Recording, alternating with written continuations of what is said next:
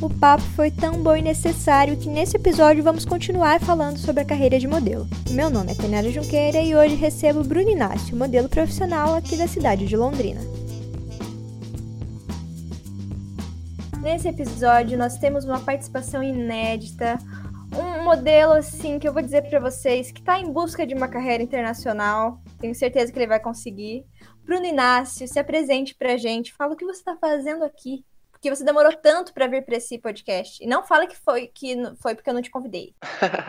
Olá, pessoal, é um prazer estar aqui dando voz nesse projeto incrível. Eu estava esperando o momento certo e o momento chegou. É esse o momento, ouvintes, e se preparem, que vem coisas boas por aí.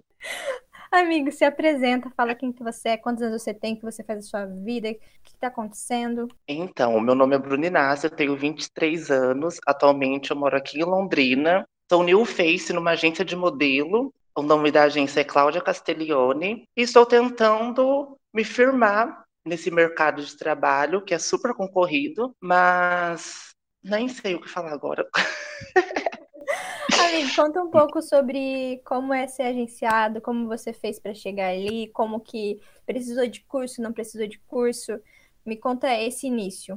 Olha, o meu primeiro contato com a agência aqui de Londrina foi a partir de um workshop que eu participei em 2020 com Fabiano Cavalcante, um booker lá da agência Way Model São Paulo. Nunca se passou na minha cabeça de virar modelo. É, eu já achava, eu, eu acho uma carreira é, muito interessante, mas meu primeiro contato foi a partir desse workshop, foi a partir daí que eu me interessei profundamente e fiz e fiz contato depois com a Booker da própria agência daqui da cidade.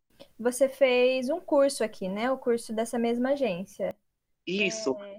A agência que eu faço parte do casting de modelos, ela é uma agência e escola.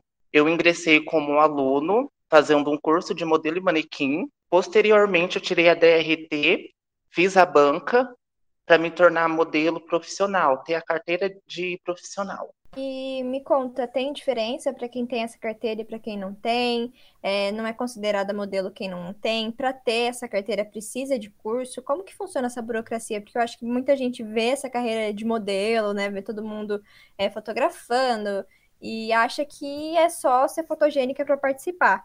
Então, assim, para ter essa carteira de trabalho, é só ter interesse para ser modelo? Precisa fazer um curso? Como funciona essa parte mais burocrática dessa profissão? Não necessariamente você precisa dessa DRT para você ser um modelo. A DRT é um registro profissional tirado pela Delegacia Regional de Trabalho. Para você ser modelo, não necessariamente você precisa da DRT, mas a partir da DRT, quando você vai fazer algum cast, algum teste, você já recebe para estar tá participando daquele processo seletivo. E querendo ou não, você tem um, um, é, um mérito maior tendo a DRT, porque você firma que você é profissional e que você tem conhecimento das, das táticas e das técnicas que o modelo tem que ter. A agência que eu faço parte, ela não disponibiliza gratuitamente a DRT. Ela seleciona pessoas para te avaliarem e a partir daquela avaliação que é a banca, se você tiver uma nota, você consegue dar a entrada da DRT. E essa nota, ela está na sua DRT.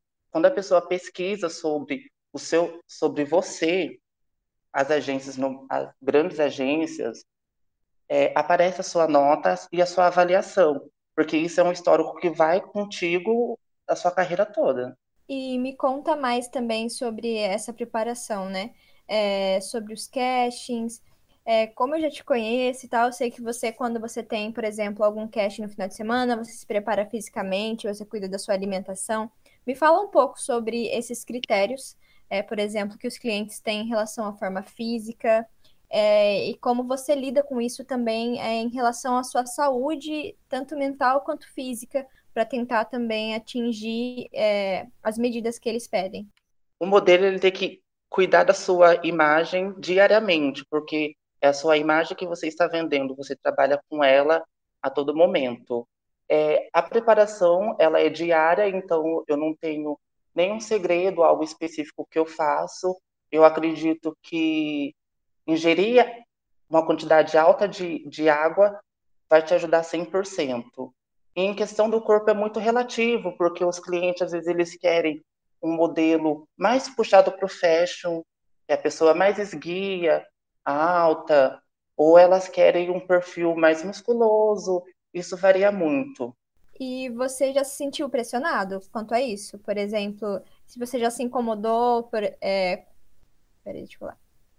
Um, dois, três. E você já se sentiu incomodado é, em relação à forma física ou a pedidos? Porque também tem uma pressão estética, como você falou. Vocês estão vendendo a imagem de vocês. A imagem de vocês é o trabalho.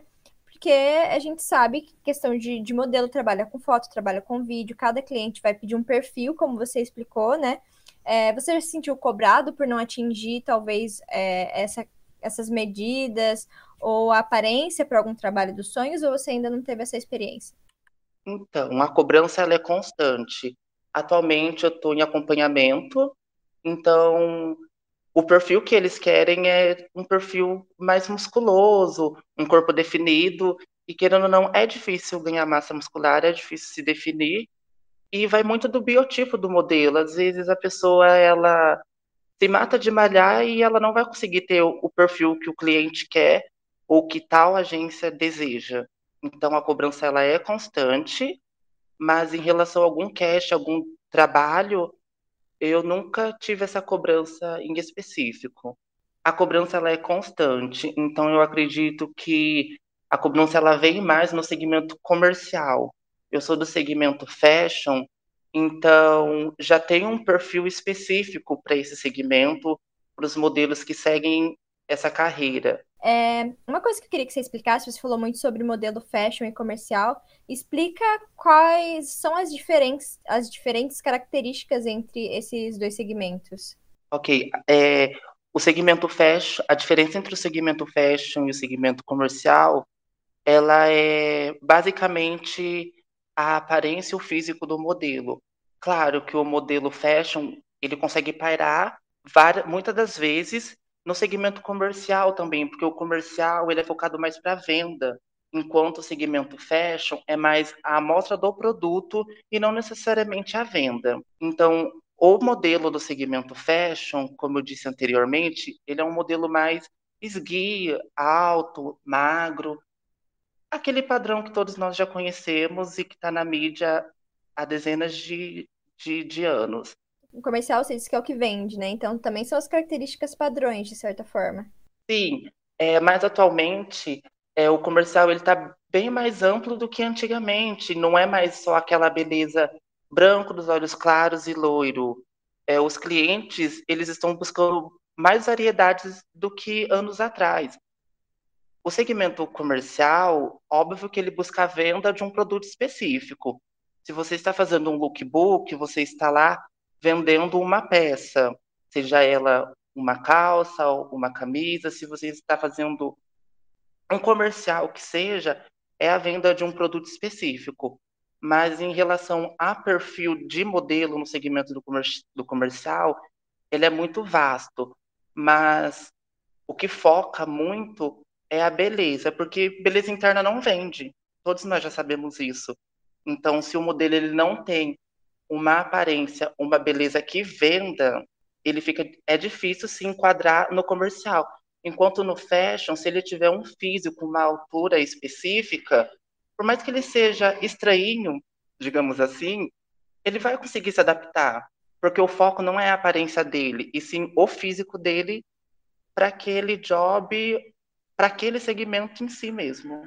Bom, eu acho que tirou todas as nossas dúvidas e deu para entender mais ou menos como seria é, para quem tem interesse em iniciar essa carre nessa carreira. Eu acho que também fica muito claro em relação às diferenças do, do fashion e do comercial. Se você tem interesse em trabalhar é, como modelo, acho que você, a partir dessa explicação, também vai saber aonde se encaixar. Bom, Bruno, eu quero te agradecer demais. Demorou para você vir para cá, mas eu espero que você esteja mais vezes e eu desejo muito, muito sucesso. Ah, muito obrigado. A satisfação total é minha de estar participando desse episódio e todo sucesso para nós.